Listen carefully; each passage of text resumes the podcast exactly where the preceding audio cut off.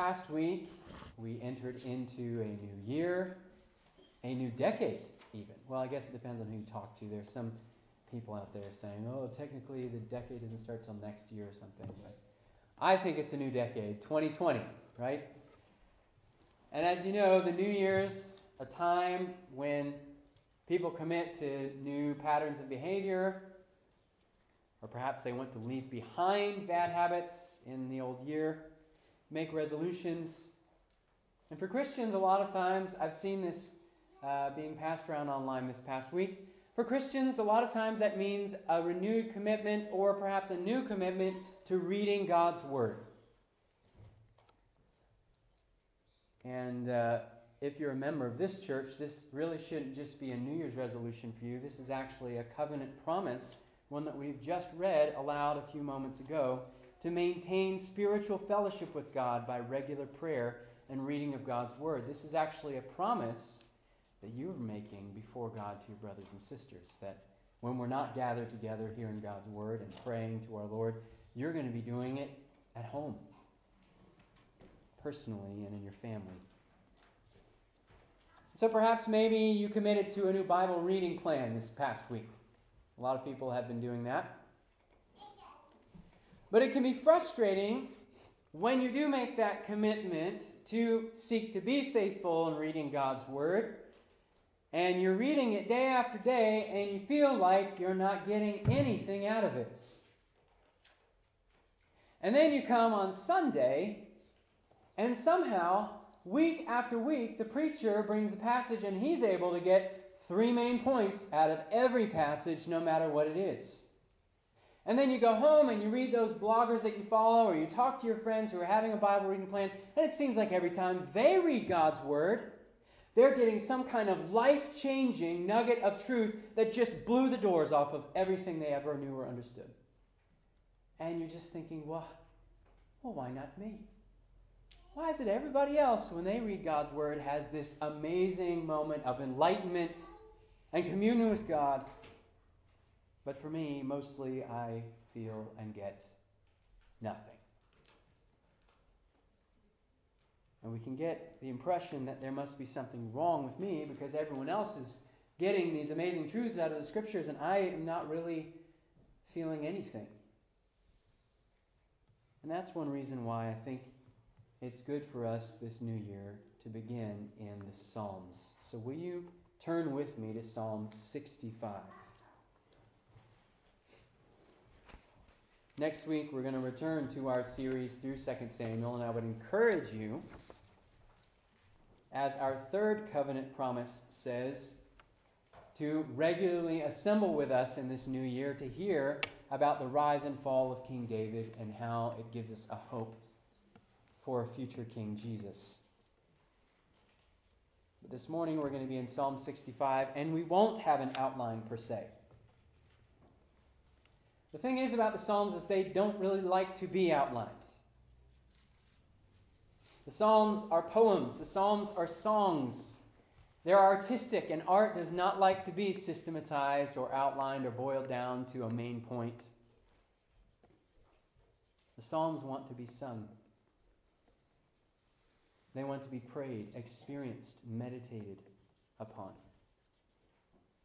And so that's what we're going to do this morning. We're just going to move slowly, line by line, through Psalm 65, choosing to dwell and meditate on whatever truth the Spirit of Christ might press into our hearts.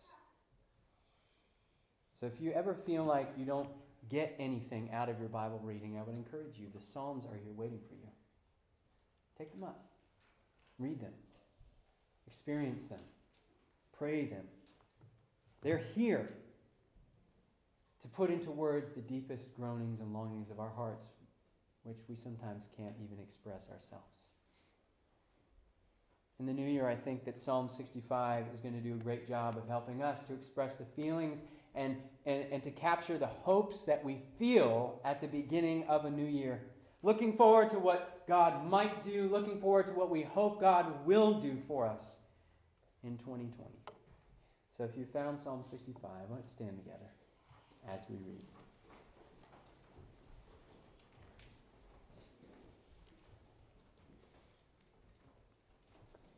To the choir master, a psalm of David, a song.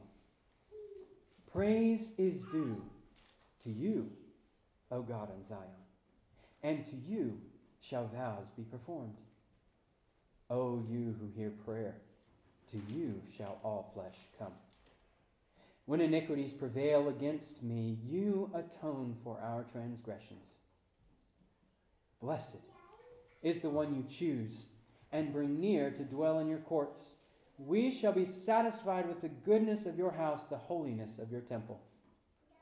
By awesome deeds you answer us with righteousness, O God of our salvation. The hope of all the ends of the earth and of the farthest seas, the one who by his strength established the mountains, being girded with might, who stills the roaring of the seas, the roaring of the waves, the tumult of the peoples so that those who dwell at the ends of the earth are in awe at your signs. You make the going out of the morning and of the evening to shout for joy. You visit the earth and water it. You greatly enrich it. The river of God is full of water. You provide their grain, for so you have prepared it. You water its furrows abundantly, settling its ridges, softening it with showers, and blessing its growth. You crown the year with your bounty. Your wagon tracks overflow with abundance. The pastures of the wilderness overflow. The hills gird themselves with joy. The meadows clothe themselves with flocks. The valleys deck themselves with grain. They shout and sing together for joy. You may be seated.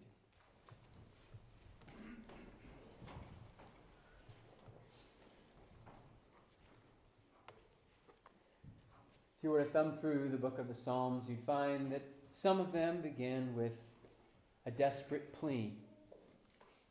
Some Psalms begin with a complaint or a lament. Some with a shout of praise. Some Psalms begin with a truth to ponder and meditate on.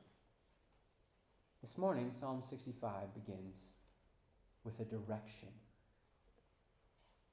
We hear a phrase repeated over and over again in verses 1 and 2, and it calls to our hearts Praise is due to you, O God in Zion. And to you shall vows be performed. O you who hear prayer, to you shall all flesh come. look at ourselves at the beginning of a new year. Here I am, this person that's made to sing and give forth praise and to make vows and promises and resolutions, but I don't know where to direct them. Towards myself, towards my friends, spouse, my boss, toward the culture. The psalmist points us in all of our aspirations and prayers and desires and hopes for a new year and unfulfilled longings and praises and celebrations, he says, direct all of those things in a Godward direction. To God in Zion, to the one who hears our prayer, to you. Hardwired into the DNA of all flesh is this Godward orientation. The reason why this world is filled with sin and strife and restlessness and hatred is because men and women and creatures who are made to live to God have chosen instead to live to ourselves.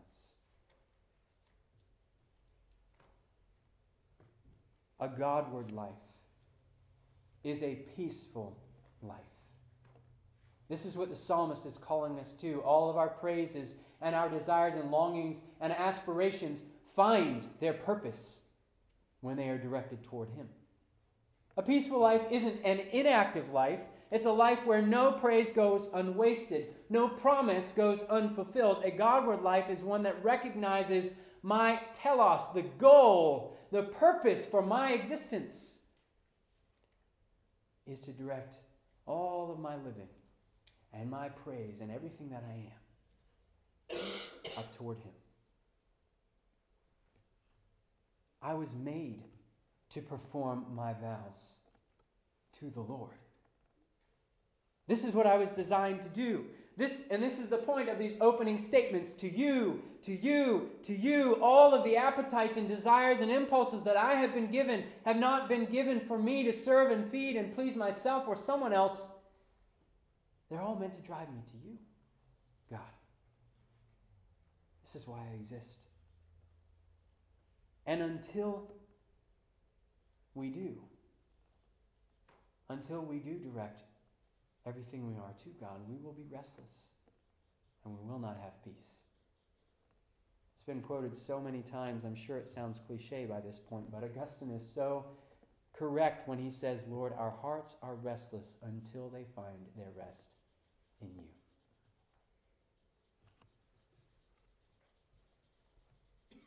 We see, though, as we move through the psalm into verse 3, that as the psalmist directs his focus on God,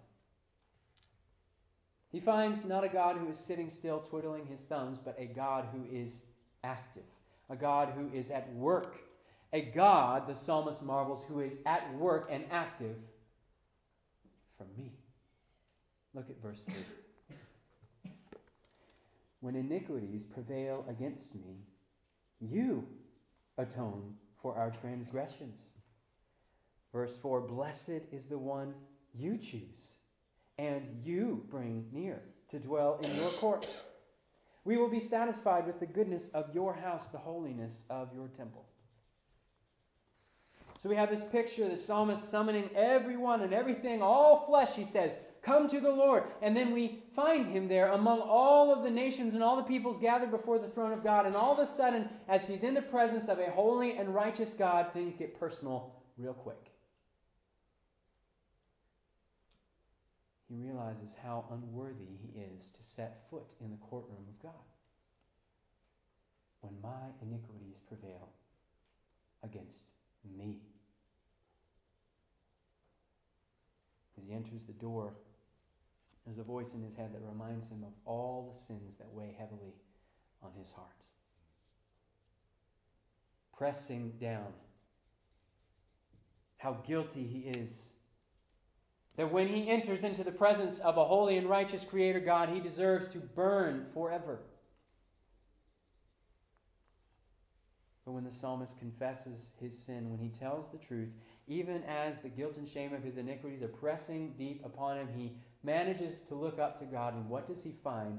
He says, God, you atone for our transgressions. Atonement a covering, a blotting out of the record of all the law breaking that you have committed against God. And how? Well, by the blood of Jesus. You, O God in Zion, you, O hearer of prayer, you who, est- who strengthen and establish the mountains, you who still the roaring seas, you who make the morning and evening to shout for joy, you are the God who atones for our sins. This addresses a human impulse that manifests itself every new year. And it's the desire to atone for our own sins.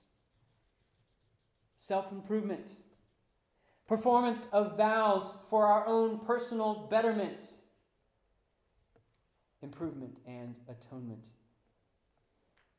We can atone for our past poor eating habits or our past poor financial spending choices, our past poor time management. I'm going to improve myself. But we can't.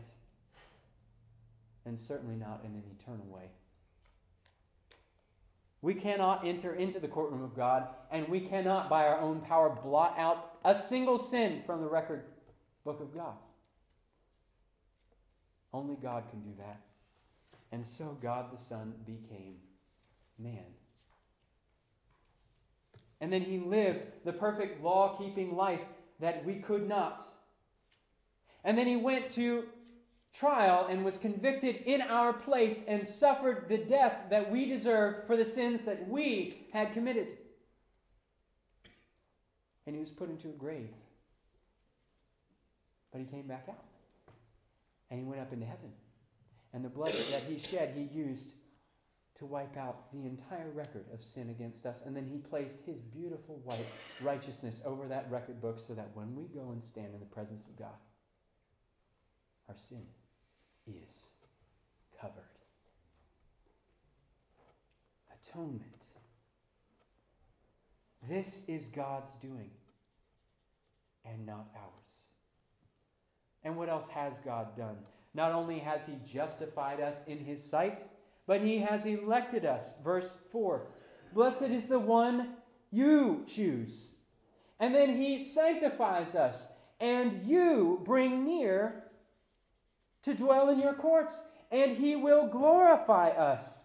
We shall be satisfied with the goodness of your house, the holiness of your temple. When the psalmist raises his eyes and has a Godward orientation, he beholds a God who has completed salvation from start to finish, election, justification, sanctification, glorification, and everything in between. He beholds the work of God. God, our Savior, he says. As I was reading these verses and pondering the experience of the psalmist, I could not help but notice how similar his experience is to what we experience when we gather on Sunday mornings.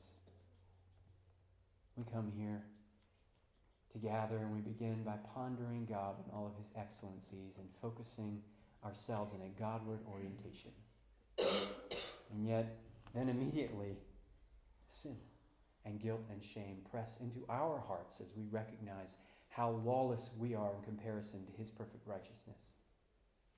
And yet, when we confess our guilt and our sin, we find a God who has atoned for our transgressions, and one who sanctifies us so that we can draw near and make offerings in his presence and sing and fill his courts with praise. And he sanctifies us by his word as we listen and it washes over us. And then we depart blessed and trusting that he is accomplishing an eternal glory in us, and one day we will behold him. Ultimately, we come to God, the psalmist realizes, because we are homeless Blessed is the one you choose and bring near to dwell in your courts. We shall be satisfied with the goodness of your house, the holiness of your temple. We're homeless. We go out into this world. Yes, we build little lean tos for ourselves, but it is a cold wilderness we are living in. We were made to dwell in the presence of God. There is only one house for us and it's His. He is our home. Outside the presence of God, nothing will satisfy. It's a world where we dine on thorns and thistles. But in the presence of God, we are satisfied with His goodness forever. A goodness which is eternal, not fleeting. And as we are satisfied in God, we become the glorious creatures that He has made us in Christ to be. We become fruitful and multiply in every way. In our marriages, we begin to flourish. In our workplaces, we are fruitful. In our studies and our schoolwork, we grow. Our homes are filled with goodness. Our communities blossom with justice. Our churches burst forth with righteousness all good things that we're bringing out of the storehouses and the pantries of God because we live in His house. All good things given to us, purchased for us, a very inheritance, eternal, spotless, kept in heaven for us through Jesus Christ. The psalmist speaks with confidence in verse 4, he says, We shall be, we will be satisfied. I wonder whether in 2020, though, we need to turn that into our prayer. Lord, let us be satisfied. Let me be satisfied with the goodness of your house and nothing else. It's all or nothing. We were made to feast and be satisfied in God. And our God, this morning, we've even celebrated, has brought his goodness near to us in the person of Jesus Christ, who says to us, Take, eat, take, drink, feast on me. I am the only thing that will satisfy you.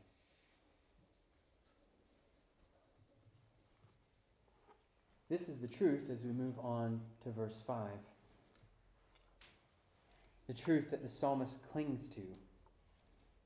By awesome deeds you answer us with righteousness, O God of our salvation. The hope of all the ends of the earth and of the farthest seas, the one who by his strength established the mountains, being girded with might, who stills the roaring of the seas and the roaring of the waves the tumult of the peoples, so that those who dwell at the ends of the earth are in awe at your signs. You make the going out of the morning and evening to shout with joy.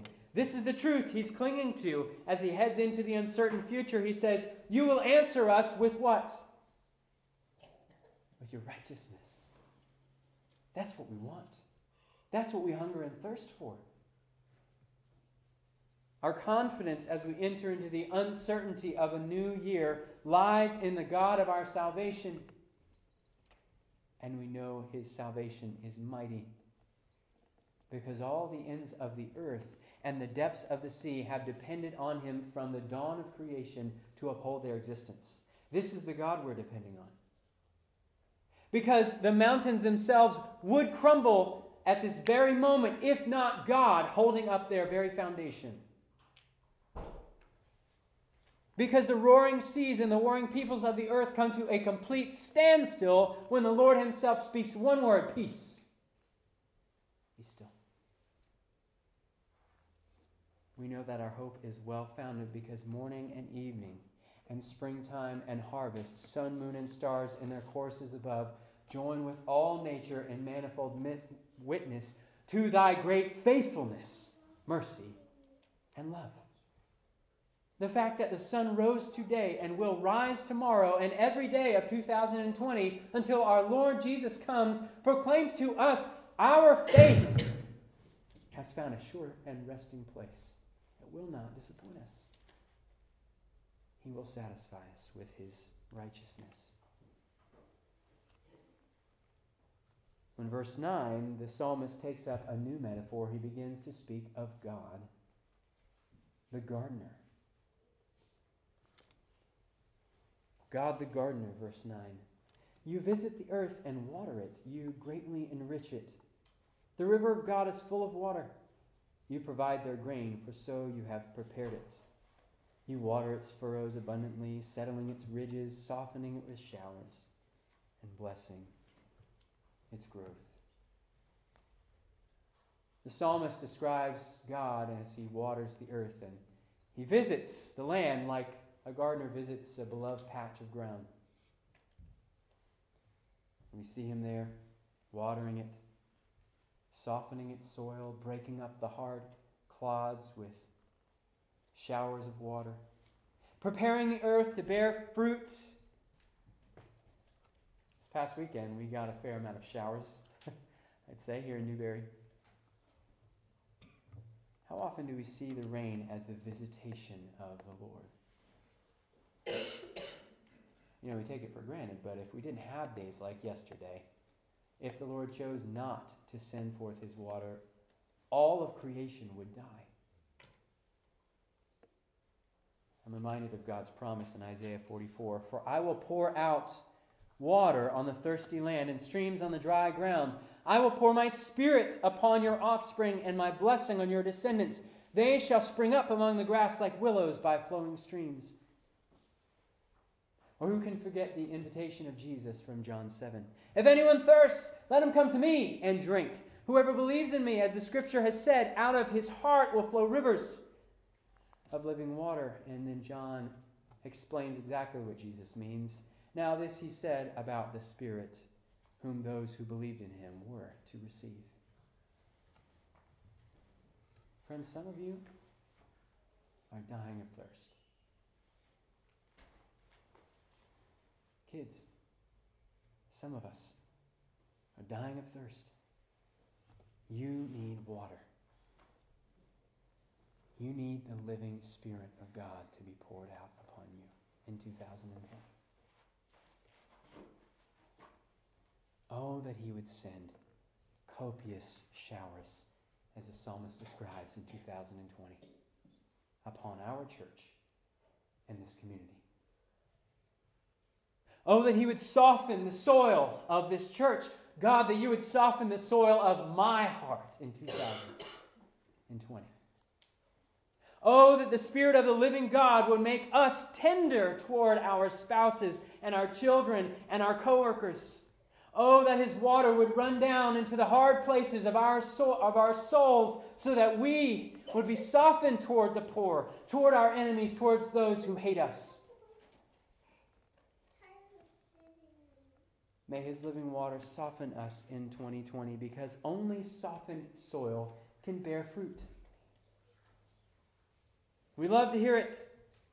It's growth you bless. Yes, Lord, we want growth. We want growth in our lives. We want growth in our church. But there can be no growth without the softening showers to come first.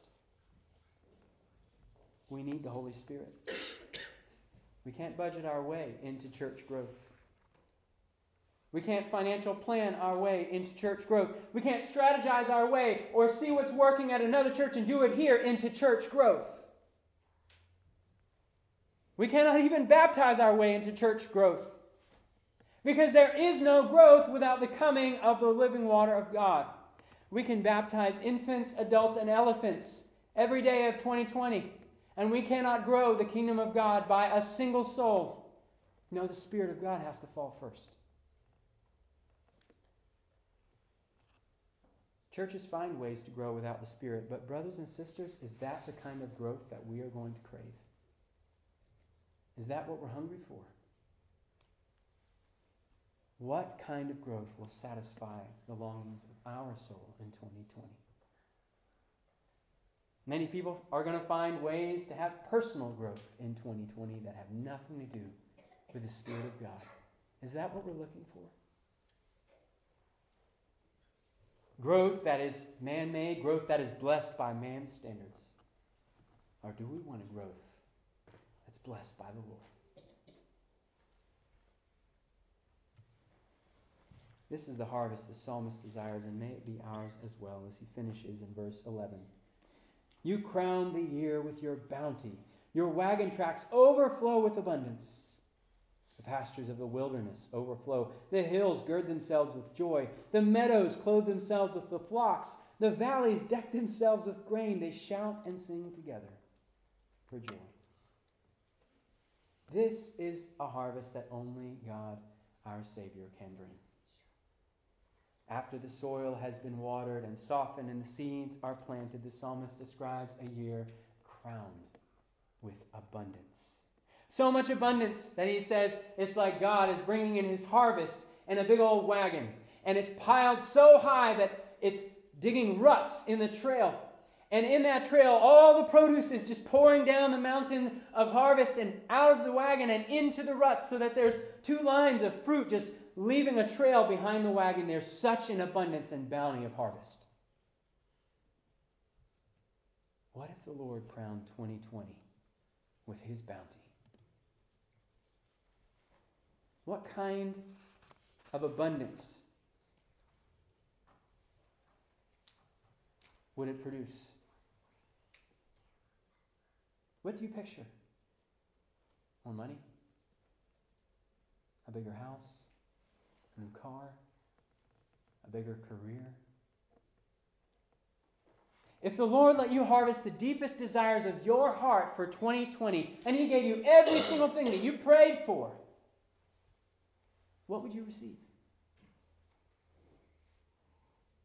When you picture the meadows clothed with flocks, the valleys decked with grain, what do you see in your life? What do you see in your church? a church with an overflowing bank account, pews filled with the rich and mighty and influential, a, politi- a political election that swings the way you want it to. What do you picture? Or do you envision boys and girls repenting of their sins and being baptized in the name of Jesus?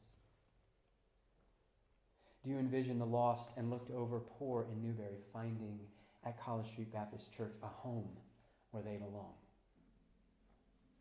Do you envision dads and moms leading their homes and teaching their children how to serve the Lord with their lives? Do you see deacons caring for the widows of this church? Do you see overflowing funds being sent out of this congregation to send the gospel to the nations? Do you see a church sending its own members to take the gospel to the nations? What do you see? I remember Kevin DeYoung saying one time, if God gave you everything you prayed for tomorrow, how many people would be saved? If 2020 is the year crowned with His bounty, what bounty are we hoping to receive from Him? I think as we finish this morning, there's a warning that lies gently below the surface of this psalm, and it's this. If you're a father or mother and you had a child, and that child, no matter what you gave them, squandered and wasted everything, would you continue to give it to him?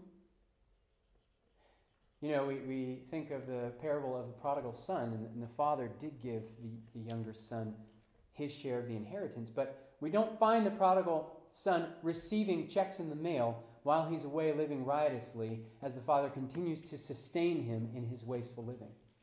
The father lets him go bankrupt. Here's the warning. We cry out in 2020, Lord, crown this year with your bounty. We want your abundance. Send the rain. Give the harvest. Lord, give me more time this year. But what are you doing with your time currently? Give me more money in 2020. But what are you doing with the money He's already given you? Give us more members, Lord. Crown this year with your favor. But what are we doing with the members we currently have? Give us more funds as a church. Yeah, but how are we spending the funds that He has already given us? Give us more baptisms this Lord.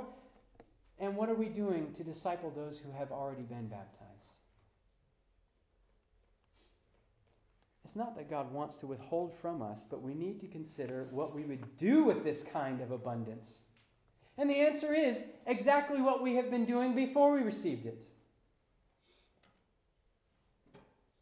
Are we currently giving sacrificially to send the gospel to the nations? What makes us think we would do that if we were given in abundance in 2020? Are we currently using our table, as small as it may be, to show hospitality to our lost neighbors and friends? What do we think if God gave us a bigger table in a bigger house? We'd start showing hospitality to our lost neighbors and friends. We want the abundance, but the abundance does not make us faithful. However, it is often the faithful who find themselves in the midst of God's abundance, often surprisingly unexpectedly, suddenly. If 2020 is the year of abundance, have we cultivated the faithfulness to be able to steward His goodness? And if not, will we begin today? Will you devote yourself to regular prayer and reading of God's Word, teaching your children to do the same, as we have promised this morning to do? Will you gather regularly, habitually, weekly with your church as we promise in our church covenant that we will do? Will you give sacrificially of your financial resources to care for the poor and to see the spread of God's kingdom as we promise in our church covenant we will do? If we are not going to be faithful to these promises, why should we expect an abundance in 2020?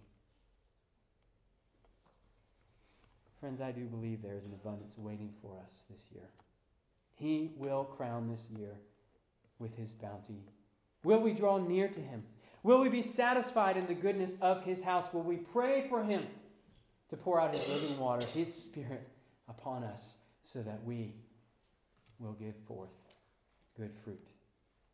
And will we join our God in His joyful harvest? Let's pray together.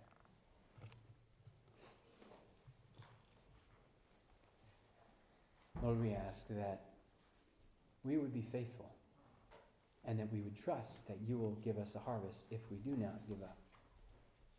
God, we thank you for all the ways you have sustained us and helped us to serve you in 2019. We pray that we would trust in you to give us a harvest in your due season. We do pray, Lord, that you would crown 2020 with your bounty. It's in Jesus' name we trust and pray.